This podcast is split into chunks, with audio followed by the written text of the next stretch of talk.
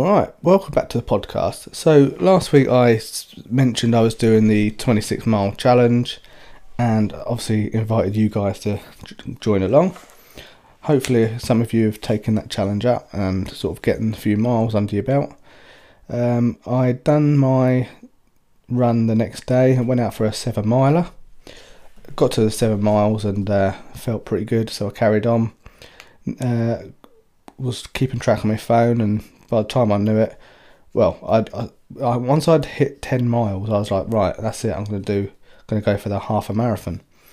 Bearing in mind the furthest I've I'd ever run previous to this was 10k, so six miles. Uh, hit the 13 miles and sort of it was about five minute walk back from there. So walked back and it felt pretty good. My legs were a little bit tired, um, but nothing non like that I wasn't expecting.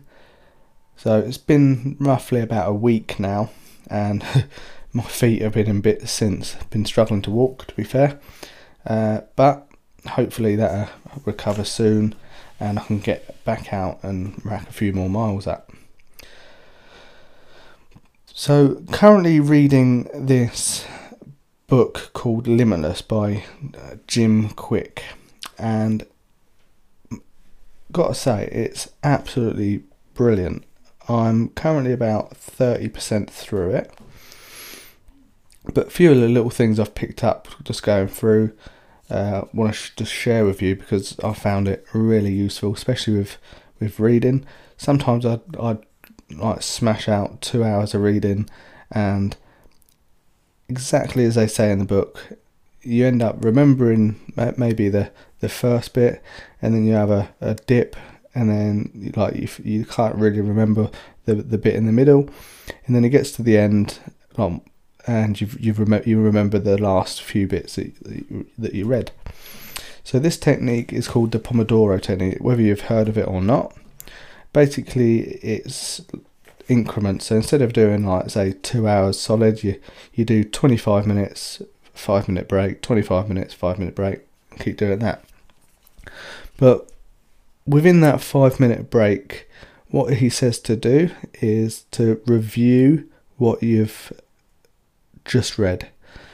And when I when I first done it, I'd I'd read like for twenty five minutes. I went to do the five minute break, like write it down. I was like, hold on a minute, I don't remember any of it. so I've reread it, and then obviously tried to take in a little bit more. Uh, I then took a, a few notes on the way through while I was reading, um, and since then, it's uh, my retention rate has been a lot higher. So whether it's something that you would want to go and implement in your reading, I would definitely recommend it. Twenty five minutes, five minute break, and another thing with that is when you're reading and something might pop up in your head, you might see a quote that you like, or you might read something and you think, "Oh, that's good. That's a good idea," or uh, or something might pop up in your head that you think is a really good idea, or anything at all. Anything pops up, just jot it down on a piece of paper or your notepad, whatever it might be, and carry on reading. It's so easy to, for stuff to pop in your head, and you just like carry on, plow on through, and then it gets to the end of the 25 minutes, you've forgotten what it was, and those ideas that just randomly pop in your head tech can generally be pretty good ideas for content or business ideas what it could be anything but make sure you write jot them down because some of the stuff that pops in your head at that in the like randomest times is usually pretty good. So that was the pomodoro technique that he mentioned and i implemented with my reading. Really really do recommend doing it with yours. Um, one of the other one of the other things he, he mentioned was an acronym for learning faster and the acronym was faster. So it was forget act state teach enter and review so i'll just quickly run through it because without actually reading the full book um, i don't think you, you can take away as much from listening as you can reading the actual book but forget was to like take notes make sure you don't forget what you just read, um, and basically just go back and uh, try and retain as much information as possible. Act. How to make it more active. So, how can you make that learning process more active? Can you stand up and uh, stand up and read, or uh, make it more energizing? Or that that leads on to the state as well. So the next one is state. Is to be more energized, excited to learn, um, motivated. You want to do it. You, you shouldn't be saying, right, I should be doing this. I should be doing that. You want you would you want to be able to do go and do it. And with that, uh, you need to be in a in a state of mind where you're excited to get up and pick, go and read, or you're excited to go and learn. If you're in the in the in the mood where you're like, oh, I can't really be bothered, then you're going to be doing a half-assed job, and it's not even worth doing it because you're not going to remember it. Your mind's going to be other other places. You might as well just have an early night and start fresh the next morning. So after that is T for teach, um, and basically kind of like what I'm doing now is just running through it and telling, teaching other people how how it works. And I, I noticed it when I was doing my Facebook lives, like sort of telling, like teaching what I'd learnt then, and it's exactly the same principle here. So when you learn something, if you have to go then go and teach it, you you make sure that your content is right and because you don't want to you don't want to fuck up you want to get that content right and you want to you want to you want to deliver it as well as you can um, and then the last one for R is review. So reviewing your uh, previous chapters, right, having a look through your notes and just reviewing your your work. And by taking notes as well, it then leads into if you want to start making content, you can look back through your notes um, see what what looks good, what content you can make from it.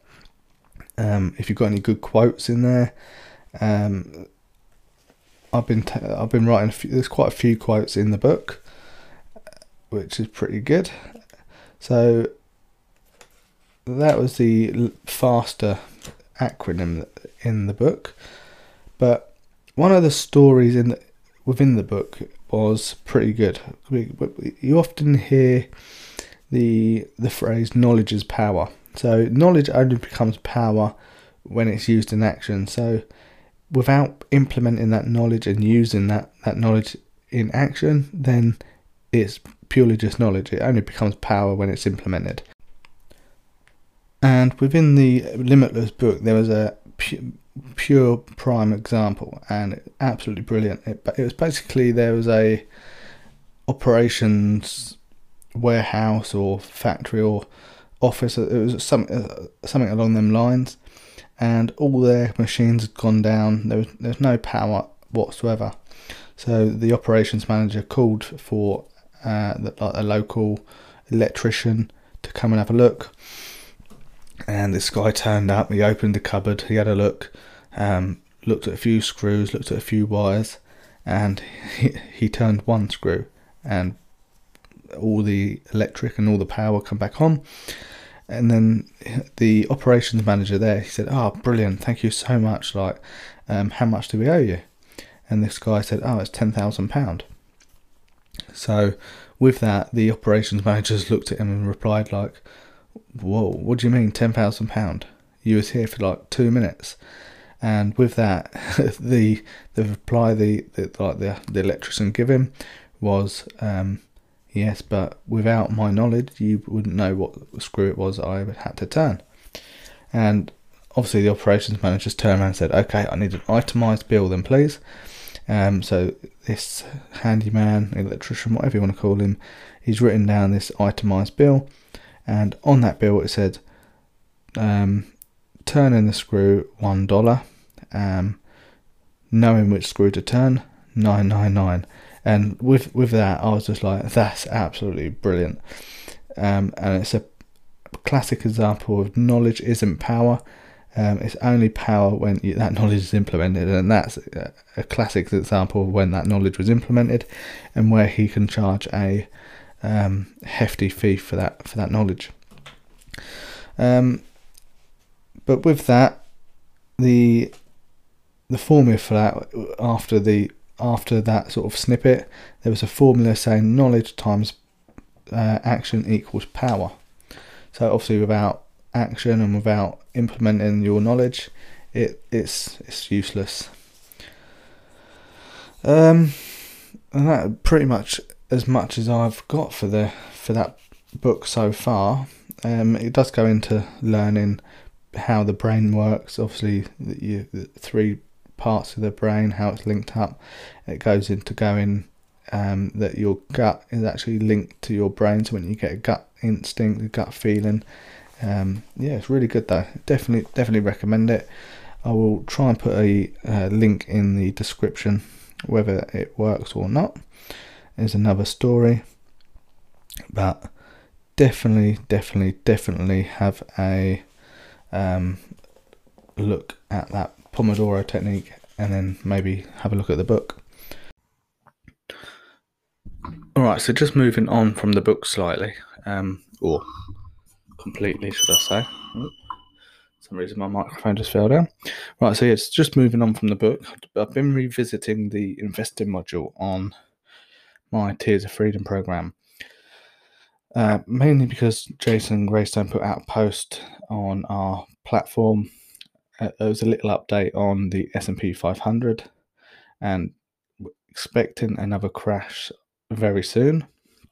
And the reason for this is we are, if anyone's been following the, the markets um, and uh, is into trading, we've, we've seen a a ascending channel followed by a, a bearish bull flag, which usually means it's going to turn to a to, towards a bear market, and normally see a, this is like a, a crash signal. Um, so I've been revisiting the investing module to to find out about uh, using cash for the crash.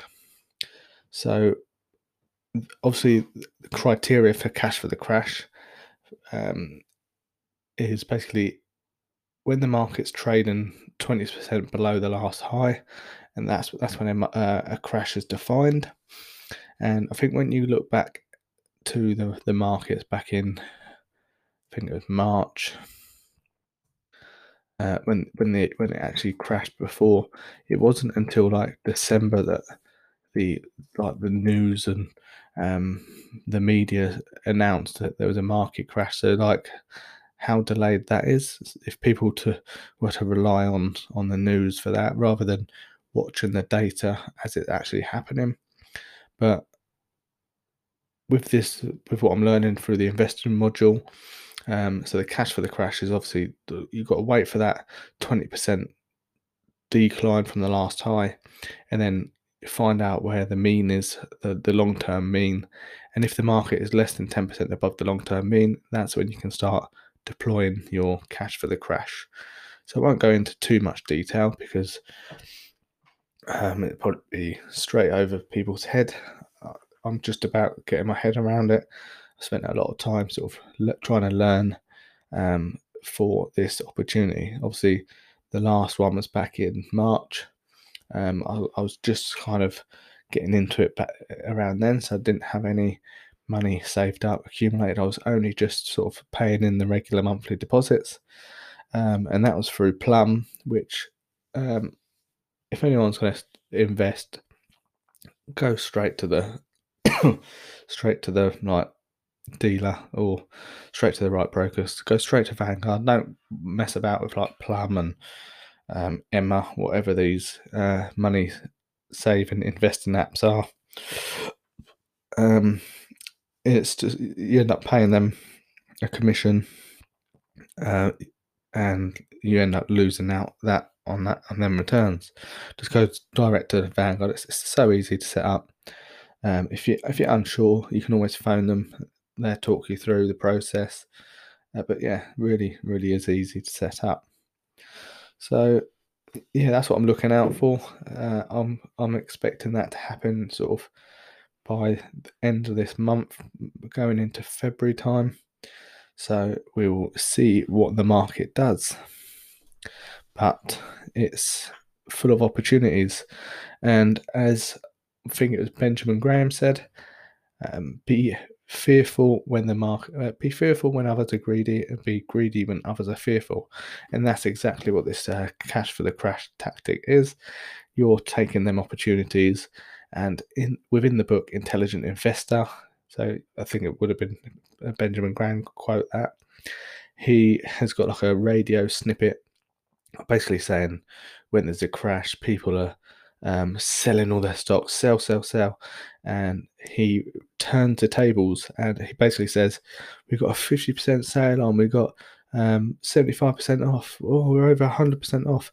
And basically, he's just saying, like, people are crazy to sell off all their stocks at a time like that. You're getting such a discounted price, and it, it's it's crazy. All right, so that's that's where I'm at. That's what I'm looking at. Hopefully, um, we will see what happens. So I'm going to leave it there because, as you can probably hear, I'm starting to lose my voice. Um, as I said earlier, or I think I said earlier, I've been off this week due to um, cold. Gone are the days where you can just go to work with a cold. Um, end up getting sent home for the COVID scare and uh, crazy, crazy, crazy world we live in. So, going to leave it there, and I will catch you all again next week.